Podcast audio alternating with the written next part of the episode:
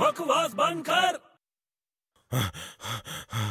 ਉਹ ਕੀ ਹੋਇਆ ਇਹਨਾਂ ਸਾਹ ਕੇ ਚੜਾਇਆ ਓ ਯਾਰ ਆਪਣੀ ਗਲੀ ਦੇ ਕੁੱਤਿਆਂ ਨੇ ਬੜਾ ਤੰਗ ਕੀਤਾ ਯਾਰ ਕਿਉਂ ਕੀ ਹੋਇਆ ਓ ਯਾਰ ਪਿੱਛੇ ਹੀ ਪੈ ਜਾਂਦੇ ਆ ਉਹ ਹਾਂ ਯਾਰ ਇਹ ਤਾਂ ਬੜੀ ਗਲਤ ਗੱਲ ਹੈ ਜੇ ਵੱਢ ਲੂਗਾ ਤਾਂ ਬੜਾ ਔਖਾ ਹੋ ਜੂ ਆਹੋ ਯਾਰ ਇੰਜੈਕਸ਼ਨ ਲਵਾਉਣੇ ਪੈਣਗੇ ਉਹ ਵੀ 14 ਹਾਂ ਯਾਰ ਇਹ ਤਾਂ ਬੜੀ ਡੇਂਜਰਸ ਗੱਲ ਹੈ ਪਰ ਜੇ ਤੈਨੂੰ ਕੋਈ ਬਿਨਾਂ ਦੰਦ ਦਾ ਕੁੱਤਾ ਕੱਟ ਲੇ ਤਾਂ ਤਾਂ ਤਾਂ ਕੀ ਕਰੇਗਾ ਕੀ ਕਰਾਂਗਾ ਬਿਨਾਂ ਸੂਈ ਵਾਲਾ ਇੰਜੈਕਸ਼ਨ ਲਾ ਲਈ ਓਏ ਬਕਵਾਸ ਬੰਦ ਕਰ